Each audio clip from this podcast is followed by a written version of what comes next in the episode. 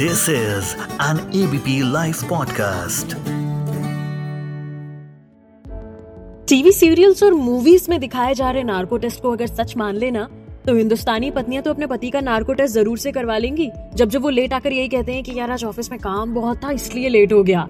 और boss boss तो अपने एम्प्लॉयज़ का नार्को टेस्ट करना चाहेंगे, जब जब वो अपने परिवार वालों की तबीयत खराब करके छुट्टी ले लेते हैं। तो चलिए, दिमाग के जाले जरा साफ़ करते हैं। और जानते हैं all about narco test real versus real या कह लीजिए मूवीज़ वर्सेस रियलिटी जिसके बारे में बताने के लिए मेरे साथ में है फॉरेंसिक साइंस के जानकार और expert Indrajit Roy.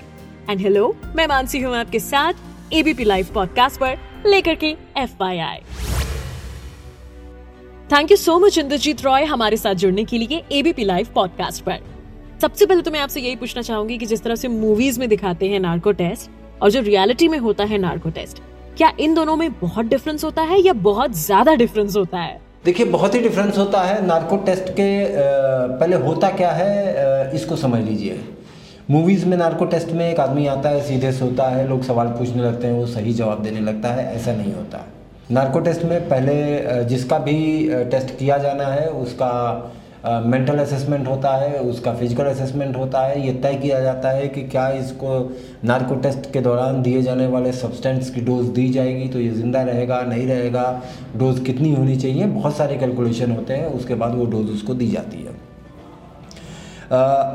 फ़र्क इतना होता है आ, आ, जिसे आप शायद मीज़र नहीं कर सकते। ज़मीन और आसमान का फ़र्क होता है। तो बहुत ही अंतर है दोनों के बीच जो टेलीविज़न के पर्दे पर नार्को टेस्ट होता है और जो असल ज़िंदगी में एक्सपर्ट्स किसी सब्जेक्ट का नार्को टेस्ट करते हैं। तो जैसा आप फ़िल्मों में देखते हैं कि नार्को टेस्ट को किसी ने अपने शातिर दिमाग से ओवर पावर कर लिया या उसने अपने आप को दर्द दे के ओवर पावर किया, ऐसा कुछ होता नहीं है। असल की ज़िंदगी और जो फ़िल्मों में दिखाया जाता है या सीरियल्स में दिखाया जाता है, उसमें ज़मीन और आसमान का फ़र्क होता है। इस फ़र्क को सी एस आई इफ़ेक्ट कहते हैं, इस पर बहुत सारी रिसर्च हुई हैं कि इन सीरियल्स को देख के चाहे वो मर्डर हो या कॉमन जाँच करने वाले हों, उनके दिमाग पे क्या असर पड़ता है। तो विज्ञान ने जिन चीज़ों को बनाया है या जिन चीज़ों से जाँच की जाती है, वो वाकई अच्छी हैं, भरोसेमंद हैं, इसलिए दुनिया भर की अदालतें और दुनिया भर की पुलिस इसका इस्तेमाल करती है। तो इन तरीक़ों पे किसी तरह का कोई सवाल नहीं है। ये तरीके बेहतर होते हैं और न्याय दिलाने में काफ़ी कारगर है। तो ये नार्को है क्या? ये नार्को टेस्ट क्या होता है? इसके बारे में अगर आप डिटेल में बताएँ। देखिए सबसे पहले तो हमें पर्पज समझना होगा। नार्को किन परिस्थितियों में किया जाता है? जो किसी से हमें सच उगलवाना होता है किसी से ऐसी जानकारी चाहिए जो बिना मैनिपुलेट किए हुए वो दे। हमारा दिमाग तीन हिस्सों में डिवाइड होता है। एक जिसमें जानकारी होती है, दो जो उस जानकारी को प्रोसेस करता है, और तीसरा हिस्सा जो जानकारी को देता है। अब प्रॉब्लम कहाँ आती है? जानकारी जिस हिस्से में प्रोसेस की जाती है, वहाँ प्रॉब्लम होती है। जो जानकारी जैसे मेरे पास है, आप मुझसे कोई सवाल पूछें तो मेरा ब्रेन पहले प्रोसेस करेगा कि क्या मैं ये जानकारी इनको दे रहा हूँ, ये मेरे लिए फ़ायदेमंद है या नुकसानदायक है। अगर वो फ़ायदेमंद है तो मैं दूँगा, नुकसानदायक है तो मैं नहीं दूँगा। ये प्रोसेसिंग जो ब्रेन का प्रोसेस वाला हिस्सा है, वहाँ पे ये प्रोसेसिंग हो रही है। और उसके बाद वो इन्फॉर्मेशन दी जाती है। जांचकर्ता क्या करते हैं? इस प्रोसेसिंग को सस्पेंड करते हैं। इस प्रोसेसिंग को नहीं होने देते। उनका मकसद होता है कि जिस रूप में इन्फॉर्मेशन है, उसी रूप में वो बाहर आए। तो नार्को का पर्पस और नार्को का मतलब यही होता है। नार्को के दौरान एक सोडियम पेंथाटोल नाम का एक केमिकल होता है जिसे हम टूथ सीरम कहते हैं उसको बॉडी के अंदर इंजेक्ट किया जाता है जिससे व्यक्ति जो है वो आधी सोई अवस्था में पहुँच जाता है उसके अंदर इस बात की क्षमता नहीं होती है कि वो किसी भी जानकारी को बहुत प्रोसेस कर पाए बहुत सोच समझ के जवाब दे पाए और इन्फॉर्मेशन एज इट इज़ वो देने लगता है। हम्म, तो क्या ऐसा भी होता है कि जिसका हम नार्को टेस्ट कर रहे हैं वो इसमें कुछ हेरा फेरी करके बच निकल सकता है? बिल्कुल ये टेक्निकली संभव है। मैं इसको ऐसे नहीं कहूँगा कि ये असंभव है। डोज का प्रॉपर ना होना या उसकी मेंटल और क्लिनिकल और फ़िज़िकल एबिलिटी का गलत असेसमेंट होना उसके अकॉर्डिंग उसकी डोज का डिसाइड होना और उसके ब्रेन के उस हिस्से का आ, काम करना ये बहुत सारे फैक्टर्स हैं जो ये तय करेंगे कि वो इन्फॉर्मेशन मैनिपुलेट कर रहा है या नहीं कर रहा है। लेकिन हाँ कर सकता है। लेकिन मैं ये पूछना चाहूँगी कि कितने परसेंट तक ये नार्को टेस्ट सक्सेसफुल होते हैं और किन केसेस में ये अनसक्सेसफुल होते हैं? देखिए अभी तक जितने भी केसेस हुए हैं जो डेटा रिसर्चर्स के सामने आए हैं तो इसकी एफिशिएंसी 100 परसेंट यानी कि शत प्रतिशत नहीं है। बहुत सारे विवाद हैं इसलिए कोर्ट ऑफ़ लॉ में इसकी प्राइमरी एविडेंस के तौर पे एडमिसिबिलिटी भी भारत में अभी नहीं है। हाँ अगर वो अपराध के बारे में ऐसी कोई जानकारी देता है और वहाँ पे वो एविडेंस कलेक्ट हो जाता है, तब इसको अदालतें स्वीकार करती हैं, लेकिन इसकी एफिकेसी पे बहुत सारी डिबेट्स हैं। दूसरा कि कानून कहता है कि कोई भी किसी भी व्यक्ति को अपने खिलाफ सबूत देने के लिए मजबूर नहीं किया जा सकता। लेकिन इस केस में उसी शरीर से हमको जानकारी निकलवानी होती है, जहाँ पे ये भी एक डिबेट है कि हम उस शरीर को, उस दिमाग को ओवर पावर करते हैं, उस पर दबाव डालते हैं और उससे उसी के खिलाफ सबूत निकलवाते हैं। तो ये दो पहलू हैं लीगल पहलू और टेक्निकल पहलू। एफिकेसी भी पूरी नहीं है, चूँकि एक असेसमेंट है, ये एक एजम्पन है, एक आर्ट के बेस पे इन जानकारियों को निकलवाया जा रहा है, एक सब्सटेंस के साथ निकलवाया जा रहा है। तो 100 परसेंट एक्यूरेसी मेडिकल साइंस में नहीं मानी जाती है किसी भी चीज़ की तो वैसे भी इसकी भी नहीं है। अब एक सवाल जो मैं पूछना चाहूँगी आपके इन्हीं सवालों से लाइक अभी तक जितने सारे नार्को टेस्ट होते आए हैं हमारे भारत में आ, क्या इस नार्को टेस्ट के बेसिस पर किसी को क्रिमिनल करार दिया गया है? क्योंकि अभी आपने ये कहा कि हंड्रेड परसेंट सक्सेसफुल नहीं होते तो क्या इसके बेसिस पर अभी तक क्रिमिनल किसी को साबित किया गया है? देखिए बहुत सारे केसेस में बहुत फ़ेमस केसेस में नार्को का इस्तेमाल हुआ मुंबई के केस में कसाब का नार्को हुआ आरुषि तलवार केस में नार्को हुआ निठारी केस में नार्को हुआ। लेकिन किसी भी केस में सिर्फ़ नार, नार्को के बिहाफ पे सज़ा नहीं हुई। इसके साथ बहुत दूसरे सबूत चाहिए होते हैं। अगर कोई जानकारी अपने नार्को में दे रहा है कि मैंने उसको मारा और हथियार को कहीं पे एक्स जगह पे फेंका तो हथियार का उस जानकारी के बाद एक्स जगह पे रिकवर होना ज़रूरी है। अगर वो रिकवर होता है तभी तभी वो इन्फॉर्मेशन वैलिडेट होगी तभी वो इन्फॉर्मेशन एविडेंस में कनेक्ट होगी जो उसने नार्को के दौरान दी है। तो सिर्फ़ नार्को के बिहाफ पे कन्विक्शन का मामला भारत में नहीं है और मेरे ख्याल से दुनिया में नहीं है। इसके लिए एडिशनल एविडेंस और साइंटिफिक एविडेंस की ज़रूरत पड़ेगी। आप नार्को टेस्ट लेने से पहले और जब वो टेस्ट लिया जा रहा है इस दौरान, किन प्रोटोकॉल्स को फॉलो किया जाता है? देखिए सबसे पहले तो जिस व्यक्ति का भी नार्को हो रहा है उसका असेसमेंट होगा उसका मेडिकल असेसमेंट होगा उसका फ़िज़िकल असेसमेंट होगा उसका मेंटल असेसमेंट होगा। क्योंकि सोडियम पेंटाथोल या जिसे हम टुथ सीरम कहते हैं वो कितनी मात्रा में दिया जाना है ये, ये इसका असेसमेंट बहुत ज़रूरी है।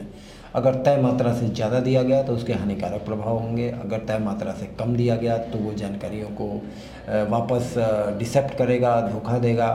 सही जानकारियाँ नहीं देगा तो उसके असेसमेंट के लिए कि कितना क्वांटिटी दिया जाए, इसके लिए ज़रूरी होता है कि उसका फ़िज़िकल टेस्ट और मेंटल टेस्ट किया जाए। दूसरा, जब भी नार्को किया जाता है उस व्यक्ति का उसमें कंसेंट होना ज़रूरी है, अदालत की परमिशन होना ज़रूरी है।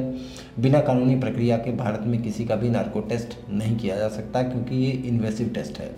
इसमें बॉडी के अंदर इंजेक्ट किया जाता है एक सब्सटेंस उस दौरान जब भी ये नार्को टेस्ट हो रहा होगा एनेस्थीसिया का स्पेशलिस्ट वहाँ मौजूद होना चाहिए। इसके अलावा फॉरेंसिक साइकोलॉजिस्ट होता है इन्वेस्टिगेटिंग ऑफिसर होता है इंटरनल मेडिसिन का आदमी होता है और वाइटल्स और बाकी चीज़ों पे नज़र रखने के लिए मेडिकल स्टाफ होता है। तो सात आठ लोगों की टीम होती है और इस टेस्ट के दौरान उसकी बहुत सारी चीज़ों पर जो मेडिकल रीडिंग्स होती हैं, उन पर निगाह रखी जाती है ताकि किसी भी तरह की डेटोरेशन डेटोरेशन की सिचुएशन में उसकी जान को बचाया जा सके। मेडिकल रीडिंग्स की जो आपने बात करी, इसी से एक सवाल लेना चाहूँगी। पता कैसे लगता है कि एक आदमी शख्स जो है, जो वो सच बोल रहा है या झूठ? क्योंकि हम टीवी पे जो हमने देखा है कॉमन मैन ने, वो यही देखा कि हार्ट की ज़रा सी वो वेव दिखाते हैं, ये हिली भी आई तो पता लग जाता है कि अरे, ये तो झूठ बोल रहा है। रियलिटी क्या होती है? देखिए, आप जिस उदाहरण की बात कर रही हैं, वो उदाहरण लाई डिटेक्टर टेस्ट है। और लाई डिटेक्टर टेस्ट और नार्को टेस्ट दो अलग टेस्ट होते हैं। लाई डिटेक्टर टेस्ट में heart beat pulse rate skin sensitivity इन सबको मेज़र किया जाता है। और ऐसा माना जाता है कि जब व्यक्ति झूठ बोलेगा तो उसके वाइटल्स और उसकी सेंसिटिविटी और उसका पल्स हार्ट का रिदम ये प्रभावित होगा। वहाँ पे उसके मेज़रमेंट को देखा जाता है। अगर वो प्रभावित होता है तो उस सूचना को संदिग्ध माना जाता है। नार्को में ऐसा नहीं होता है। नार्को में किसी तरह की हार्ट बीट या किसी तरह के पल्स रेट को मेज़र करने का और उसके आधार पर निष्कर्ष निकालने का कोई माध्यम नहीं है। यहाँ पे जानकारी आपके ब्रेन के एक एक्टिविटी को सस्पेंड करा के इन्फॉर्मेशन को निकालने की है। अब यहाँ पे सच और झूठ का फैसला नहीं होता है। लाई डिटेक्टर टेस्ट में यानी कि सच और झूठ पकड़ने की मशीन पे जब आदमी बैठा होता है तो वहाँ एक इन्फॉर्मेशन होती है उसमें दो ऑप्शन होते हैं सच या झूठ। वहाँ पे वो जाना जाता है। यहाँ पे पूरी की पूरी इन्फॉर्मेशन निकाली जाती है। उसमें सच और झूठ की वैलिडिटी नहीं होती है। दोनों अलग प्रक्रिया है दोनों अलग माध्यम है। और पॉलीग्राफ और ब्रेन मैपिंग ये भी दोनों है। पॉलीग्राफ को ही डिटेक्टर टेस्ट कहते हैं। ये सच और झूठ में फ़र्क करने के लिए होता है। ब्रेन मैपिंग एक दूसरी प्रक्रिया है जिसमें किसी आ, कोई जानकारी दिमाग के अंदर मौजूद है या नहीं है आ, इसका पता किया जाता है। अगर वो मौजूद होती है तो इन्वेस्टिगेशन के आ, दूसरे टूल्स का उस पर इस्तेमाल किया जाता है। तो किसी इन्फॉर्मेशन के एग्जिस्टेंस को डिटेक्ट करने, ये मैं आसान भाषा में बता रहा हूँ। इस तरह की एक्टिविटी करने का टेस्ट ब्रेन मैपिंग है, जबकि लाई डिटेक्टर टेस्ट जो है, वो सच और झूठ का फैसला, कोई इन्फॉर्मेशन जो दी जा रही है, वो सच है या झूठ है, इसका फैसला करती है। जो आखिरी सवाल है वो यही लूँगी, क्योंकि आपने कहा भी कि जो हम ट्रुथ सिरम इस्तेमाल करते हैं इंजेक्ट करते हैं, उसकी मात्रा ये बहुत अहम रखती है, क्योंकि ज़्यादा दे दी तो नुकसानदेह है। तो इसके साइड इफ़ेक्ट्स की ही बात करना चाहेंगे, क्योंकि अक्सर सुना है कि नार्को टेस्ट के साइड इफ़ेक्ट्स बहुत होते हैं। क्या ये सच है? देखिए एज सच इसका कोई साइड इफ़ेक्ट नहीं है। जो भी लोग इसको एडमिनिस्टर करते हैं, देते हैं, वो बहुत ही प्रशिक्षित लोग होते हैं, वहाँ एक पूरी टीम होती है और चूँकि कानूनी माध्यम के ज़रिए इसका एडमिनिस्ट्रेशन किया जाता है, इसको दिया जाता है तो एक्स्ट्रा कॉन्शियस होते हैं वहाँ, जो भी डॉक्टर्स होते हैं, जो भी एक्सपर्ट जो फॉरेंसिक एक्सपर्ट वहाँ पे मौजूद है तो इस तरह की डोज का निर्धारण नहीं होता है, जिससे किसी व्यक्ति को कोई खतरा हो या आगे चल के साइड इफ़ेक्ट हो। लेकिन हाँ अगर मैं संभावना की बात करूँ तो इसकी डोज ज़्यादा दे देने से आदमी को नुकसान हो सकता है। इसको ज़रूर मैं मानता हूँ कि नुकसान हो सकता है। लेकिन चूँकि वो एक्सपर्ट होते हैं, वो इसी काम में माहिर होते हैं, उन्होंने इसकी पढ़ाई की हुई होती है। तो ऐसा अभी तक कोई केस नहीं देखा गया कि टूथ सीरम दिया गया हो और आदमी मर गया हो, आदमी को कोई बहुत मेजर नुकसान हुआ हो, ऐसा केस अभी तक रिपोर्ट नहीं हुआ है। Thank you so much Indrajit Roy, हमारे साथ जुड़ने के लिए। So for your information narco test इतना आसान भी नहीं है जितना आसान हमें पर्दे पर दिखाया जाता है। अगली बार जब भी कभी कोई ऐसा सीन आए ना तो बेधड़क बोल देना पिक्चर हॉल में खड़े होके, अरे, ऐसा वैसा कुछ नहीं होता। सुनते रहिए एबीपी लाइव पॉडकास्ट इस ऑडियो को प्रोड्यूस किया है ललित ने। मैं मानसी हूँ आपके साथ।